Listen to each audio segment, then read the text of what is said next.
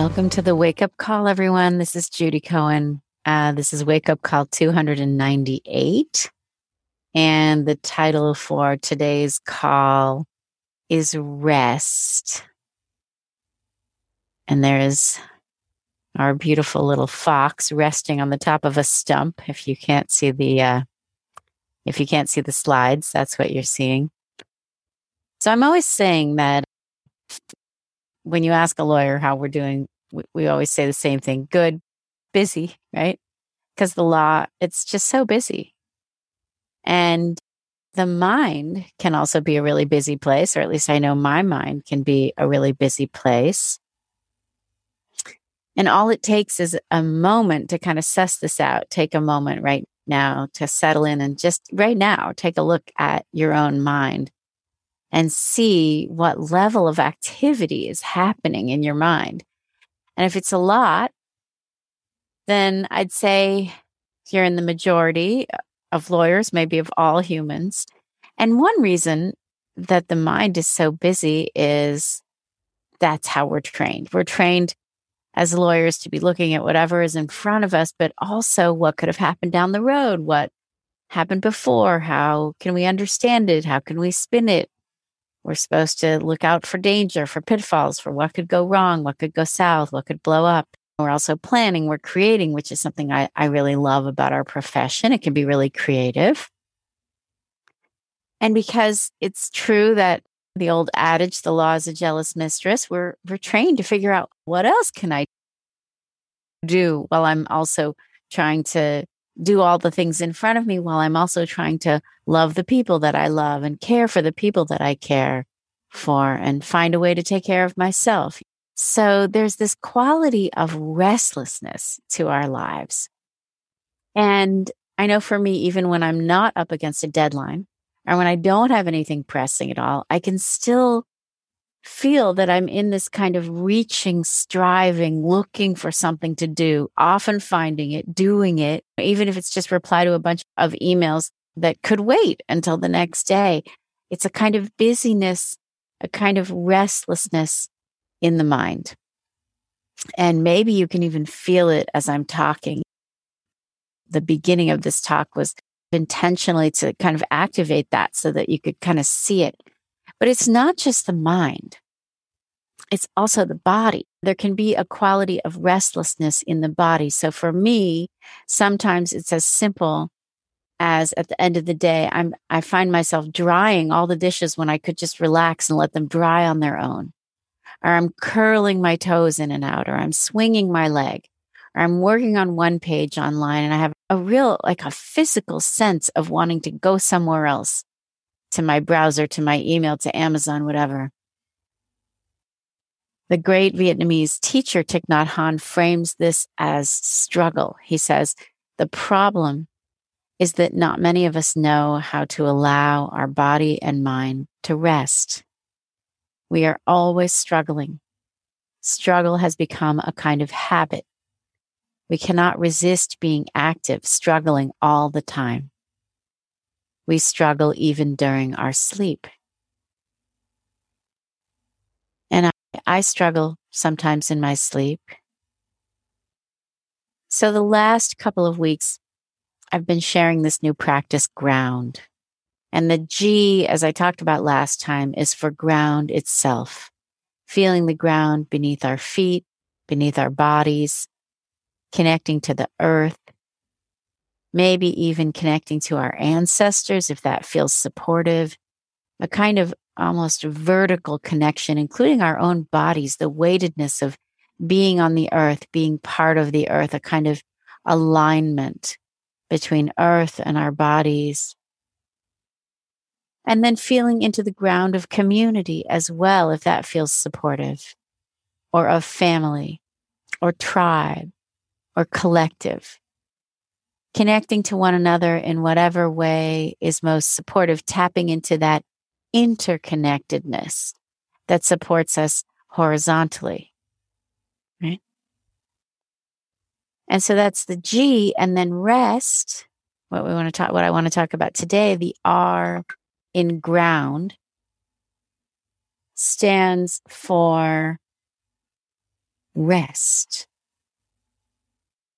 What would it be like to live a life where we really knew how to allow our body and mind to rest?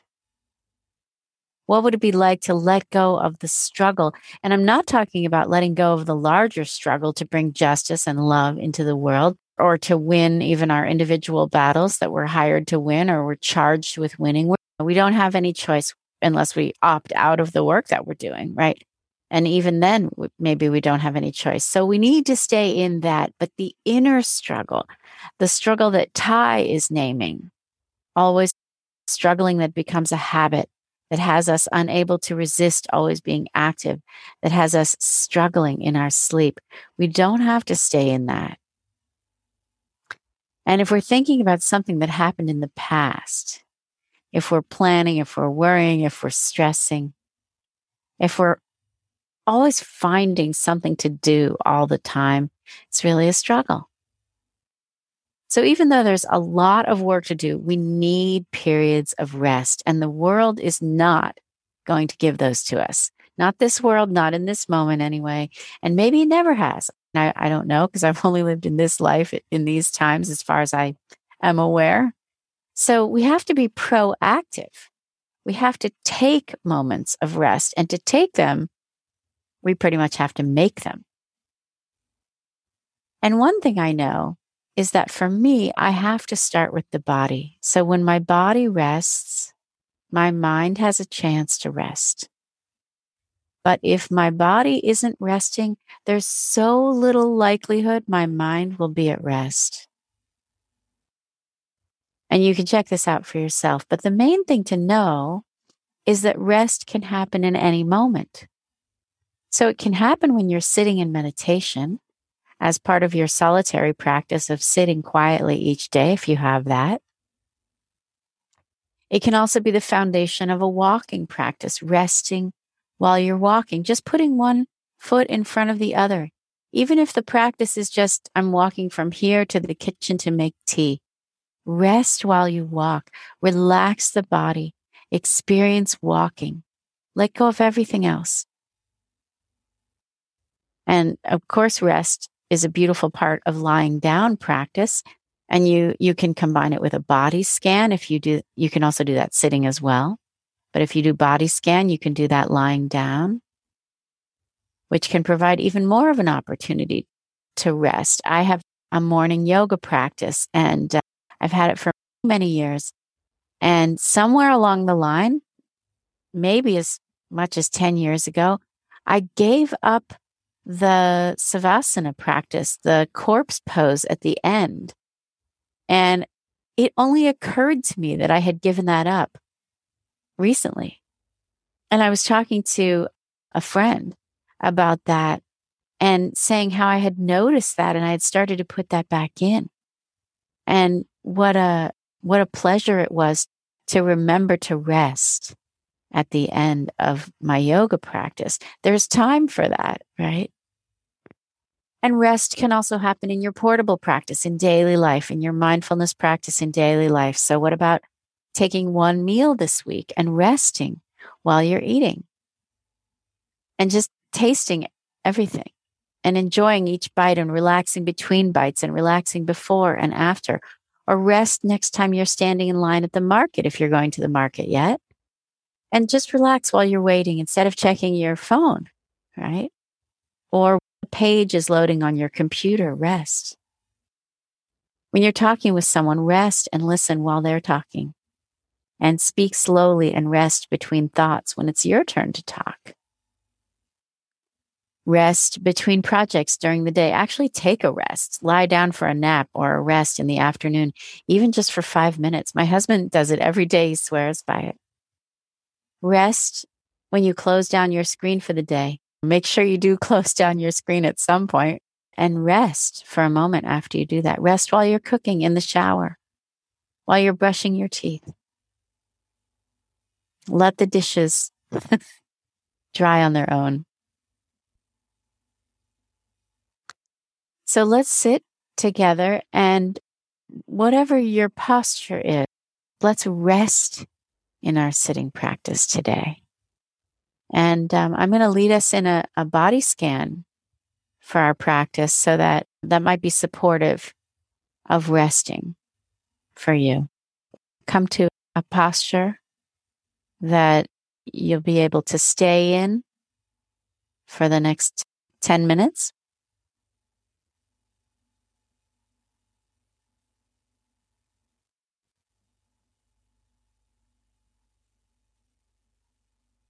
And whatever posture that is,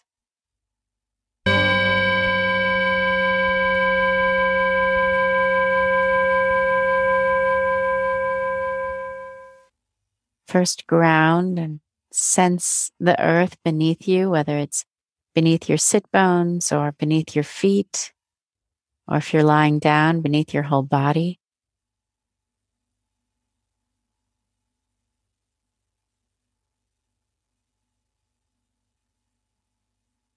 Sense into the weightedness of the body.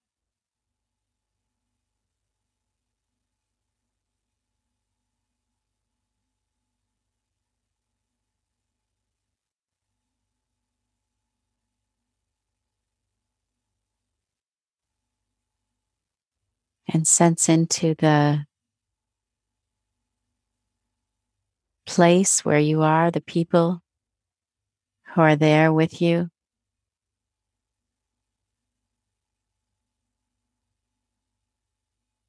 Your community, your family, your collective, your tribe.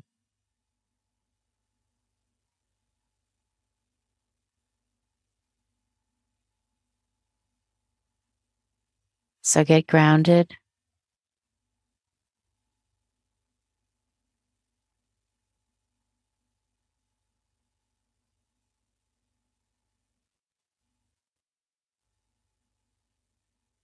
And then bring your attention to your feet.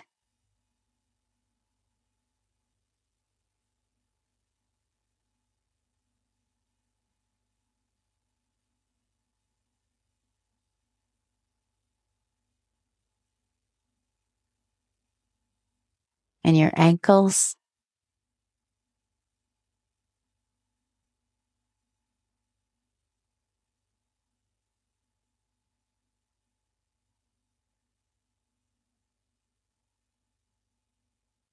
Your calves.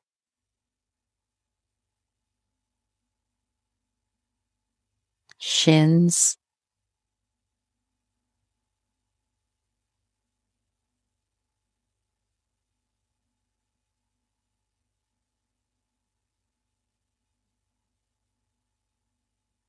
knees,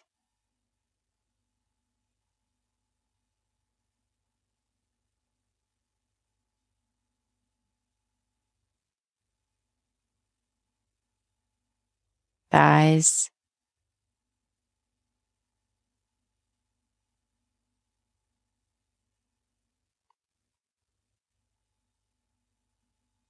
to the whole leg and foot, both legs, both feet.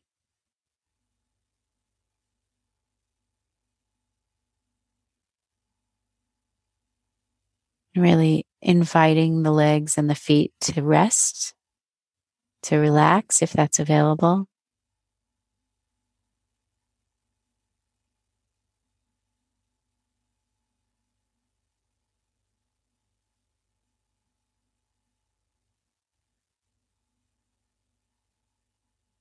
Then to the pelvis.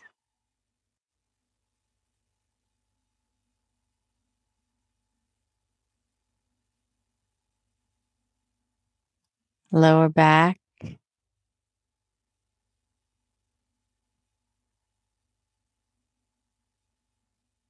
belly,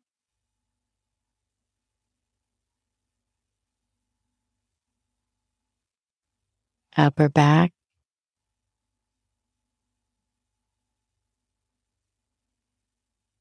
chest,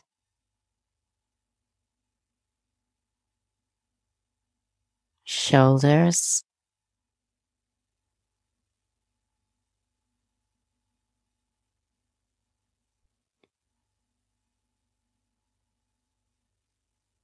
and then to the whole torso. Inviting rest, inviting relaxation.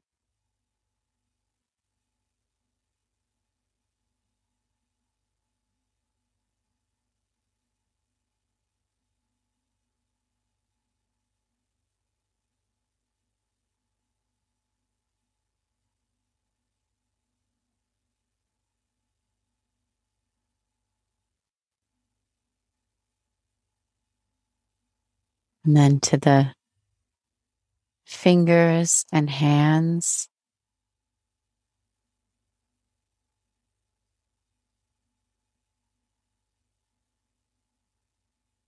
Wrists.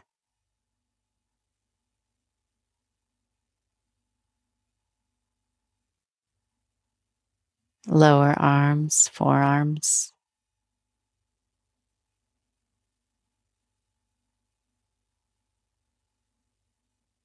Elbows.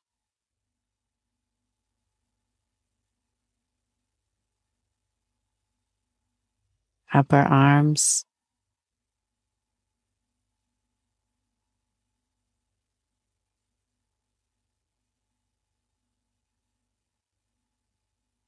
Shoulders again.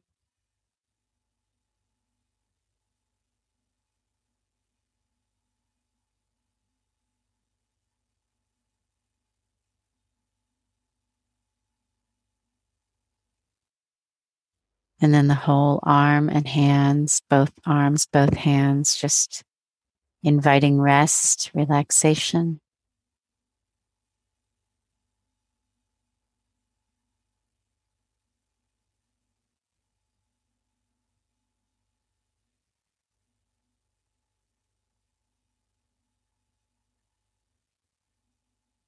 And then the neck and the throat.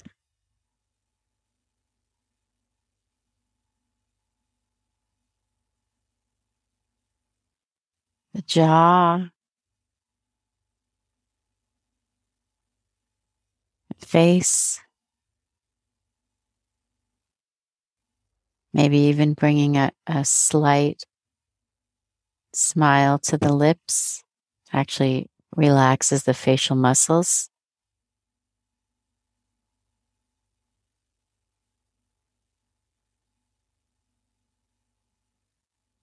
Back of the head,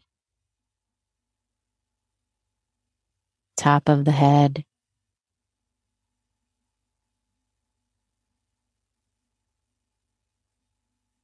The whole neck and head, just inviting relaxation and rest.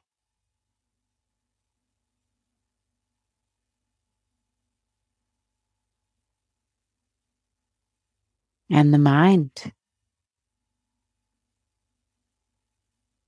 Letting the mind rest.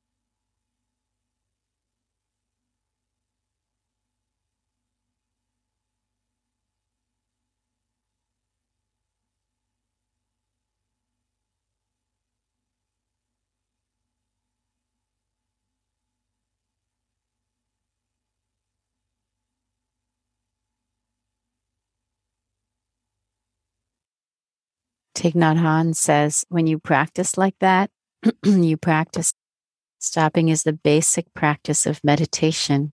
You stop running, you stop struggling, you allow yourself to rest, to heal, to calm.